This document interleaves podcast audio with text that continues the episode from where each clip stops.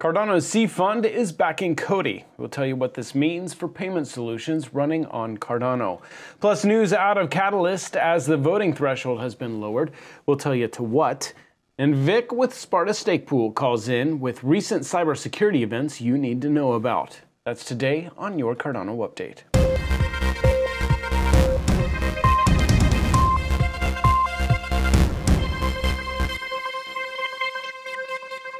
Hello, everybody, and thanks for tuning in. It's the 6th of April, 2021. I'm James Keever with United Stakes of Cardano, a high pledge competitive fee stake pool that could really use your delegation. We use profits from the pool to produce this newscast, so consider staking with us. United Stakes of Cardano, ticker USA01. Don't forget to like this video and subscribe to the channel. And with all that housekeeping out of the way, it's time for the news.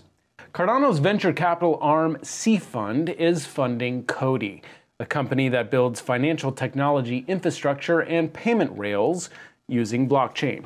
COTI's focus is bringing scalability to blockchain based payments, which traditionally have been plagued with high fees and network congestion. This partnership between Cardano and COTI opens the door for exploration on ways the two can cooperate and collaborate moving forward in the future and will have profound implications for payment solutions built to use Cardano. And huge news out of Project Catalyst today the voting threshold for Fund 4 has been lowered to 500 ADA. Anyone with 500 ADA can register to vote in Fund 4. Since Catalyst started, we've seen a steady decline in the voting threshold. Fund 2 had a voting threshold of 8,000 ADA, and Fund 3 was 3,000 ADA.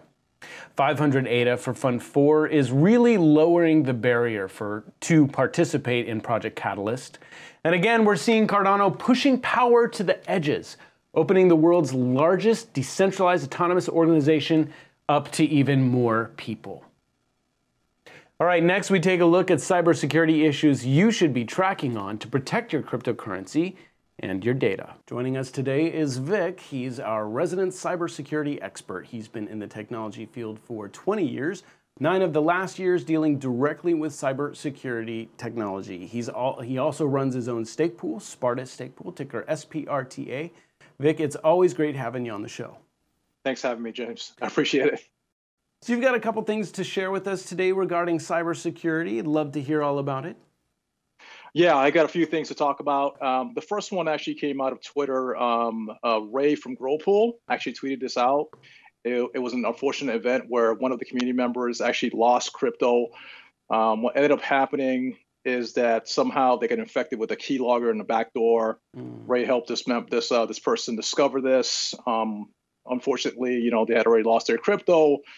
But you know, we can all learn a lesson from this. You know, using a hardware wallet is a must. I mean, you know, this is a perfect example of where you know malware wouldn't would not have been able to extract that crypto had a hardware wallet been in place.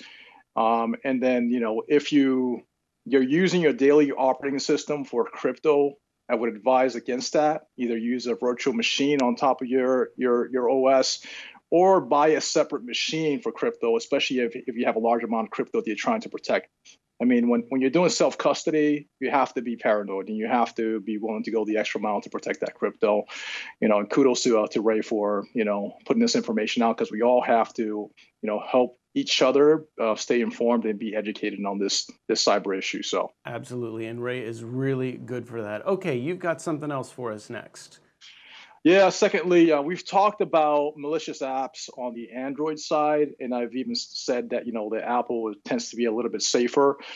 But this is one instance where a malicious app actually made it into the Apple Store, and it was uh, disguised as a Trezor um, mobile app. Now, Trezor doesn't have a mobile app, right? So if you know that, you would have known that it was a malicious app from the get-go. But a lot of people mm. are coming into the space, you know, for the first time, so they may not know that. Uh, so the advice here is to be extra careful. Like if you're downloading an app for your crypto, just make sure that you know it is a legit app. Go to the to the vendor, go to their website, make sure they they've got a link to a to a mobile app, right? Maybe uh, you know go directly from the vendor's website and, and you know link to that and, and then download it from there instead of just going to some random link. But you know, this is an interesting case because uh, what they say in this article is that the, the malicious actor, what they did was they submitted an app that was uh, that was okay, right? It was wasn't malicious from the onset, so Apple vetted it, said, okay, this is a good app. Um, now, of course, Apple doesn't have the context of you know uh, Trezor not having a mobile app, so they wouldn't necessarily know that it's a malicious app because it's a Trezor app.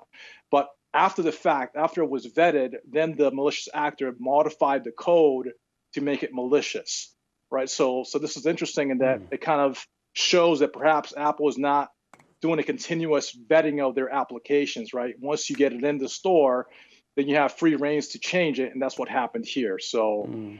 Um, just want to make sure that people knew this and are aware of this type of you know activity out there. Yeah, you, yeah, you really have to stay on top of things because it just it changes, it evolves, and now you know they're submitting quality apps and then coming back and adjusting the code later. That's uh, it's a scary prospect. Okay, last news out of LastPass. What do you have? Yeah, this is uh, I think unfortunate. Um, LastPass decided to limit their free accounts, um, and the way they're limiting their free accounts is that you can only use LastPass on one type of device, so mobile, desktop or you know you know your, your, iPad or you know tablet you can't use it across all different types of devices now mm-hmm. where you used to be able to do that they're limiting the account um, so of course that's not that's not useful you have to be able to access your accounts from anywhere no matter where you're at you know that's that's kind of basic basic need. So the recommendation is, you know, is, is to go to a better service, which is Bitwarden. Yep. Bitwarden still has that free tier. It allows you to use it across all different types of platforms.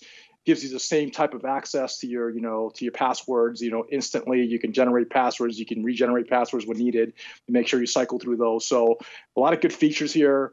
Um, and actually, James, I think you said that you've used this service and you prefer it with LastPass. Yeah, yeah. So, well, uh, when Charles did a security video, uh, he, he, did it featuring LastPass, and um, that's when I, you know, really looked into it. And um, I felt like it was clunky. I was always looking for ways to, to make it work. And then um, Isaac, my business partner, had mentioned Bitwarden and I tried that, and it just from the onset, it just works. It's it's like the it's it's like the first Apple phone, right? Or, or comparing yeah. Apple to Android, it's it's uh, just it just felt more polished, and, and I really like it a lot. And um, I've got my whole family on it, and uh, you know we use it for life. So I agree, this uh, Bitwarden is is great. Yeah, definitely. And they have an, if you're using LastPass now and you're affected by this change Bitwarden does have a simple method for you to extract your, your passwords and your usernames from LastPass and import them into Bitwarden. So it should be super easy to uh, to to convert over. Awesome. Um, and, and, that's it. That's all the news for for this segment. Um, you know, as always, thank you for for having me on the show. I really appreciate it. Well, Vic, I mean, it's awesome to to talk to you. This is what you do for a living. So for you to come on every month and kind of give us the rundown of what you think needs to be on our radar, I, I, I can't thank you enough for that. Uh, and I just want to remind people that uh, if you're looking for maybe the most secure stake pool there ever was, Sparta Stake Pool is probably it, ticker SPRTA. Vic, thanks again for coming on. We'll talk to you again next month. Thank you, James. Appreciate it. Take care. All right, ladies and gentlemen, that concludes today's show. I'm honored and grateful you made it to the end. If you saw something today that you liked or didn't like, I'd love to hear all about it. You can reach us on one of these channels. And if you have a story idea, let me know on one of these channels as well, and we'll do our best to get it in the show. If you haven't already, please like the video and subscribe to our channel and delegate to our stake pool. Our ticker is USA01, United Stakes of Cardano. Just search for that in Daedalus or Yoroi.